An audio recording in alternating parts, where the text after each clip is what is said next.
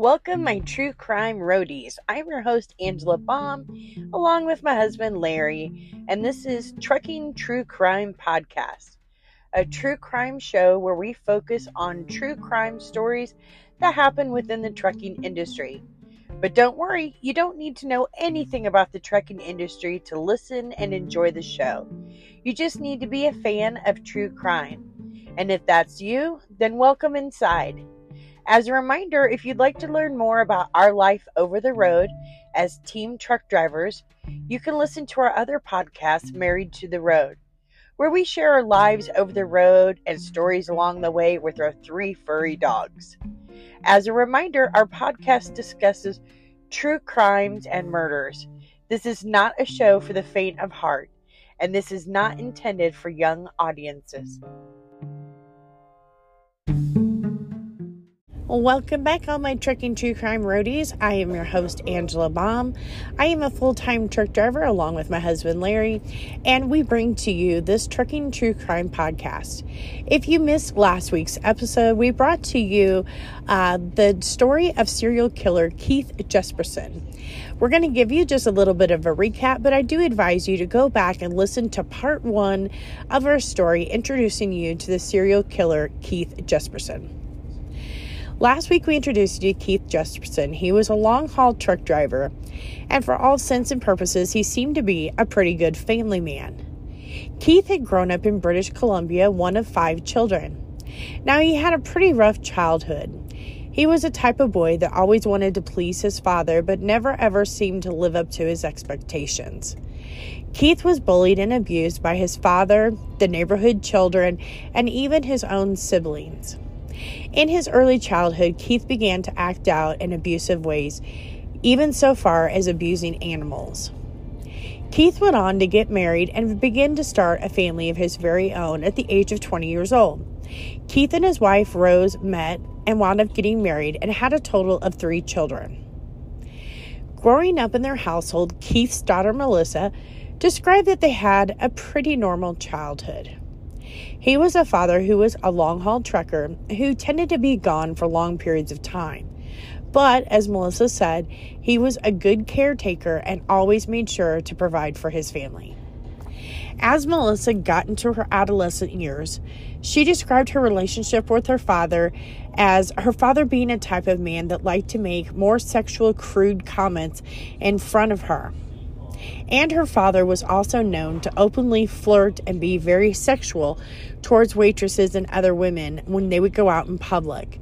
This was something that became normal to Melissa in her teen years.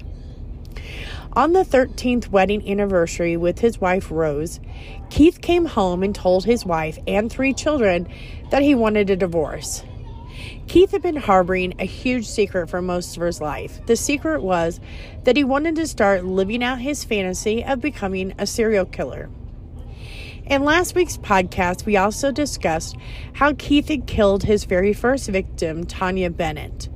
Unfortunately, though, the wrong people wound up going to jail for almost six years for this murder. April 20th, 1990, Keith's second victim was actually a mother who had an infant child with her at the time. This happened at the Mount Shasta Mall parking lot in Washington when he was approached by a woman who was clearly drunk at around 10 p.m. at night. The woman told Keith that her name was Jean and that the baby that she carried she was carrying was actually her 6-month-old son. Now, we're not really sure why, but after a brief conversation, Jean did get into Keith's car. For whatever reason, Keith said that he felt safe with Jean. He wound up opening up to her, telling her what his real name was, and they shared intimate, real details about his life and who Keith really was. The only thing I can think of is that maybe it was because that Jean was a mother and she had her son in the back seat of the car. Maybe this is the reason that he felt some type of connection to her. The two of them put the baby on the back seat and began to be involved in an intimate relationship of oral sex. Sometime though, during this, Jean changed her mind and decided that she wanted him to take her back to the Mount Shasta Mall. She decided this was becoming way more serious than what she had originally wanted and did not want to have sex with him. Becoming enraged, Keith then forced Jean to fi- finish her sexual act with him. Then he attempted to break her neck.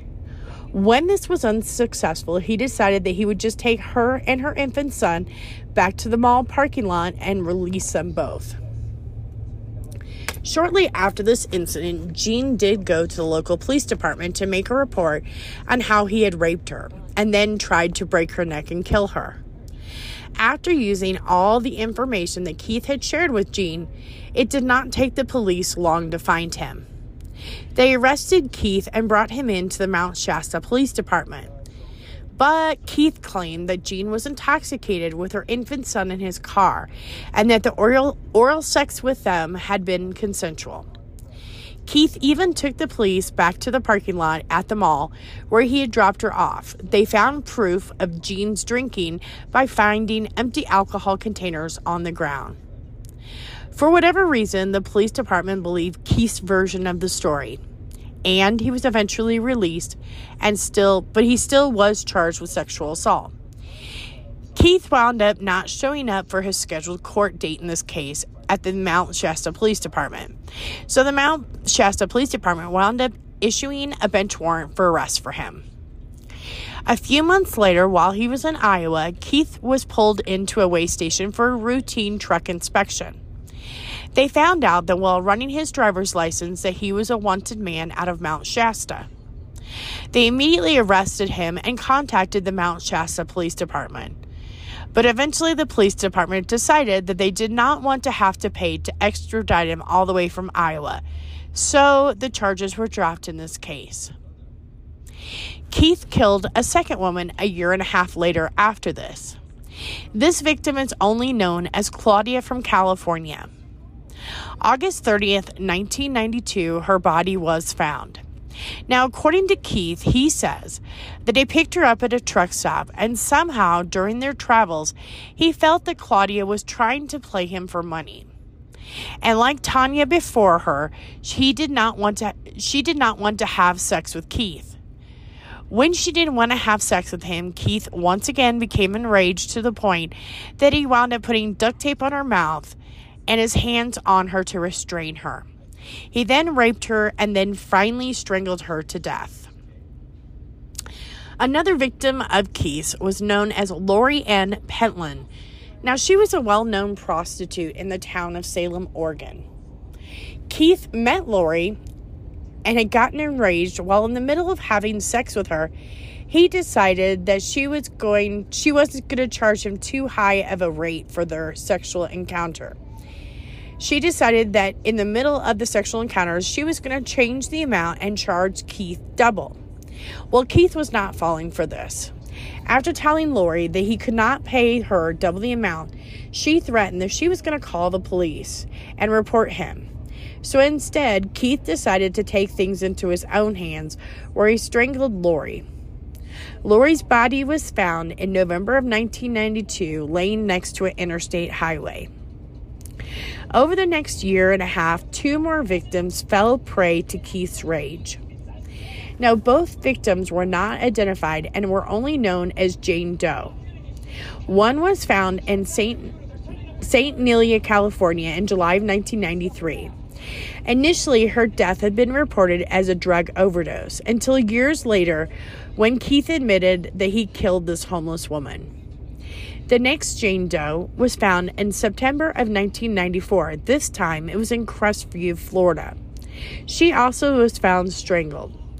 Keith also admitted to killing this woman and said that the only thing he really remembered about her was that she was a homeless prostitute and that her name might have been Suzanne. In September, I'm sorry, in January of 1995, Keith met a young woman named Angela Subrize who was wanting a ride from Spokane, Washington to Fort Collins, Colorado.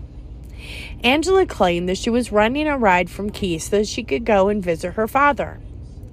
But somewhere along their way, when they were around Wyoming, Angela stopped to call her dad and check in with him. But according to Keith, he said that Angela's dad told her that he did not want her to come to his house in Colorado, that he did not want to see her. Keith said of this phone call in a later interview that he was afraid that he really screwed up. When Angela made that phone call, he allowed her to use his phone calling card that he had gotten from his work. He was worried that the police would be able to trace that phone call back to his work calling card. So at that point, Angela told Keith that instead she was now wanting to go to Indiana to see her boyfriend instead, since her father didn't want to see her. Hearing this, Keith got enraged and angered, and instead raped and strangled Angela. Now, this was not bad enough. For whatever reason, Keith then strapped Angela's body to the undercarriage of a semi truck. Over the next week, he drove around with her poor dead body hanging from the bottom of his truck with her face down. In a much later interview, Keith talked about this very situation, and this is what he had to say about it. He had to say about tying up Angela's body to his truck. He said, quote, I tied her by the ankles underneath my trailer. I drove out onto the freeway and I drove for about 12 miles with her face down on the pavement, he recalled. Have you ever been interested about what all it takes to be a truck driver out here, delivering the goods all across America? Or more importantly, what is it like being a team trucker out here with your significant other 24 hours a day in a small confined space, working together, eating together, sleeping together, you name it. If you've ever been curious about the trucking industry, please listen to Larry and I's other podcast, Married to the Road. Again, that's Married, the number two, the road. Please be sure to give it a listen today and don't forget to hit that follow button. Keith also went on to brag that from her ears forward was all gone, he said. He said that her chest cavity was gone. She lost her arms and then her hands. He said, Because I pulled her hands taped up in front of her so that she would lose them first, and they never found the body for almost eight months later. His sole purpose of doing this to Angela was simply to destroy her fingerprints and also ruin her face, hoping that she would not be identified. In March 10, 1995, Keith would again let his anger take over. But this time, it was in a much different way. This time, Keith let out his rage on his longtime girlfriend named Julie Ann Winningham. Now, by all accounts, people really seemed to like Julie, including Keith's own daughter, Melissa Moore. Melissa actually said in an interview that she seemed to keep her father out of trouble. The family genuinely liked Julie. They thought that Julie was really a good influence on Keith and seemed to keep him on a narrow road. But sadly, on the night of March 10th, 1995, supposedly Julie had asked Keith for some money to help pay some of her bills. This sent Keith into an rage and he lost his cool. As with the other victims before, he raped Julie, killed her, and then disposed of her body in Washington along the side of an interstate highway.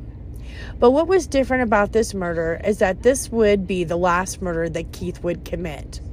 And Julie's body would be discovered only a few days after her murder. And this murder would lead the police to start to turn their attention onto Keith Jesperson.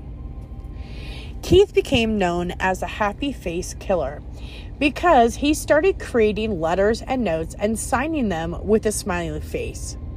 The first known one was left in a bus station bathroom wall in Montana that read, quote, I killed Taunja ben- Bennett on January 21st, 1990 in Portland, Oregon. I beat her to death, raped her, and I loved it. Yes, I am sick, but I enjoyed myself too. Police took the blame and I am free and it was signed with a happy face. This is what the New York Daily News had reported. Now, more notes began to follow over the next few months as Jesperson and what seemed to be a bid for attention. He sent letters to several news outlets and police stations bragging about the murders that he'd commit, and all of these notes and letters were marked with the sign of a happy face. One lengthy six page letter was sent to the Oregonian, For example, he described the murder of five women and the locations of where their bodies could be found. Now, a columnist for the outlet, Mr. Phil Stanford, eventually gave him the nickname of the Happy Face Killer. The Oregonian reported that in 2014, but believe it or not, it was not all the notes that he created that would eventually lead to his capture. In an interview with a reporter in 2021, the reporter asked Keith why he had recreate why he had created the happy face notes. And this is what he had to say, quote: "It's not fun getting away with murder without anyone knowing about it," he said. "The game is too boring to just kill. We got to have someone following us." Keith was convicted and found guilty of 8 of the 9 murders and was sentenced to eight life sentences.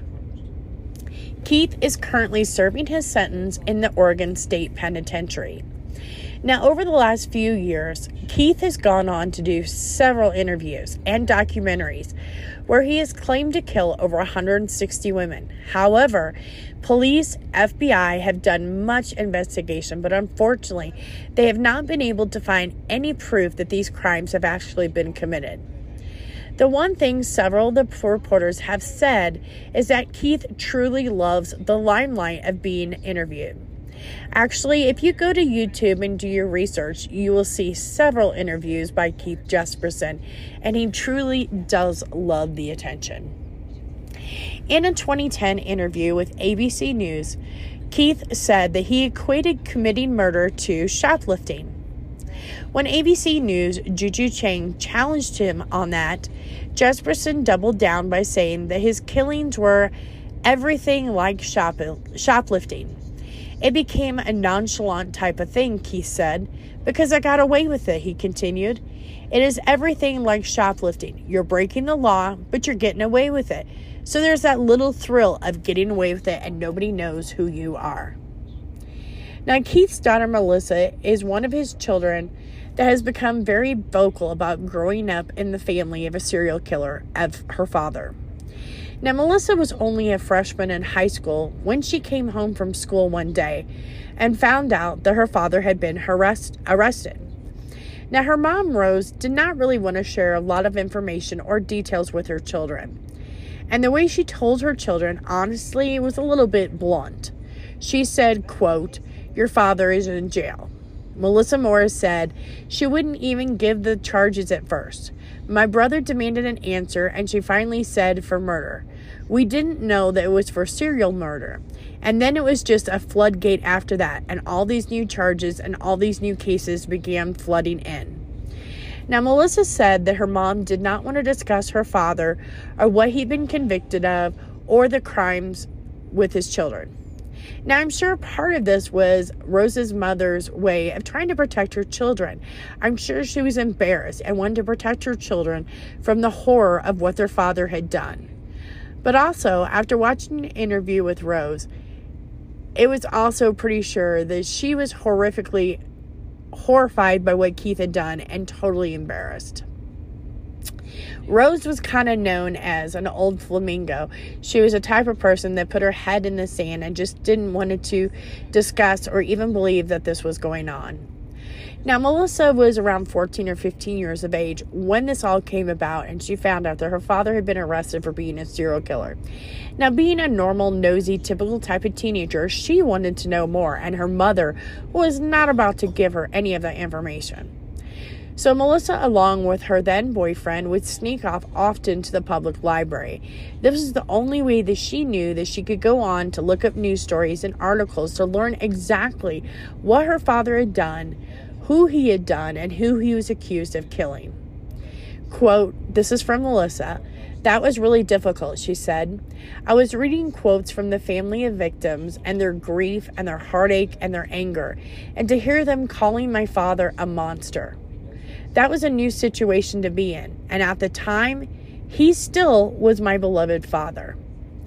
Melissa Moore said that she and her siblings splintered despite their shared nightmare, each of them dealing with their grief in their own way and in their own survival mode.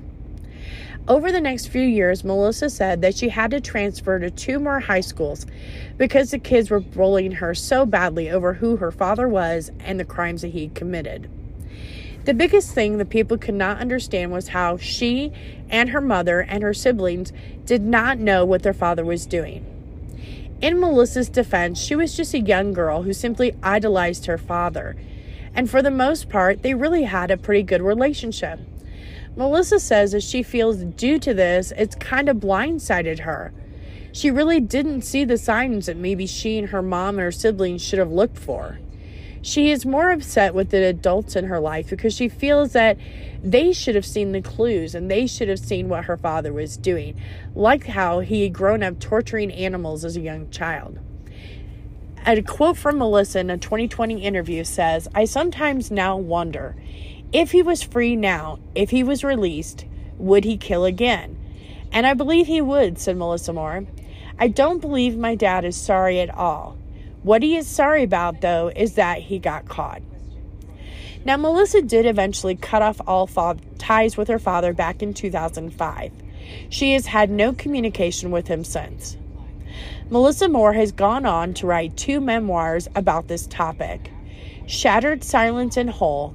The latter is about a self help book for those struggling to recover from trauma. She also has been featured several times on the Dr. Oz show as a criminal crime correspondent. I hope you enjoyed this podcast. Again, I encourage you to listen to part one that was put out earlier in the week. I did want to say that my sources for this podcast came from Murderpedia, Wikipedia, the podcast, the excuse me, the podcast Life After the Happy Face, which was produced and created by Melissa Moore, the daughter of Keith Jesperson. Also, the 2020 interview of Melissa Moore's interview on her father Keith that was featured in 2010. Also, the Happy Face Killer show on Oxygen. And last but not least, the book Dangerous Ground My Relationship with a Serial Killer. I hope you've enjoyed this podcast. Your sharing our podcast and giving us our five star reviews has really helped our podcast grow. Please be sure to share our podcast wherever you listen to it. And please don't forget to give us a five star review. It really helps in our ratings.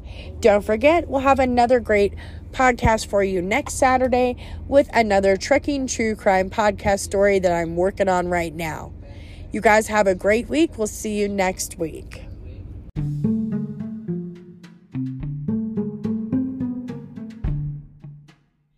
Thank you so much, my true crime roadies, for giving our podcast a listen.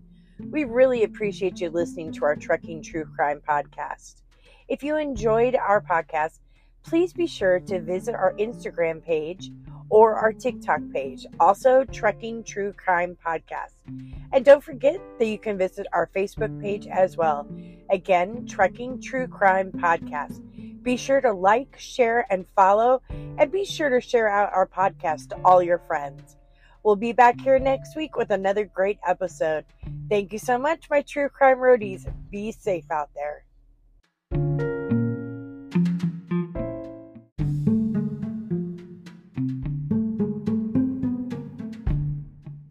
If you like your podcast ad free, then head over to our Patreon located at patreon.com slash trucking true crime podcast where for just a dollar a whole month your episodes are ad free and if you need more episodes in your life then for just five dollars a month you get a bonus episode each month. All your episodes are ad free and you get a 10% discount on all of our trucking true crime podcast merchandise. Plus, anytime you sign up, you get instant access to all of our episodes ad free. So please be sure to stop by our Patreon at patreon.com slash trucking true crime podcast and sign up today.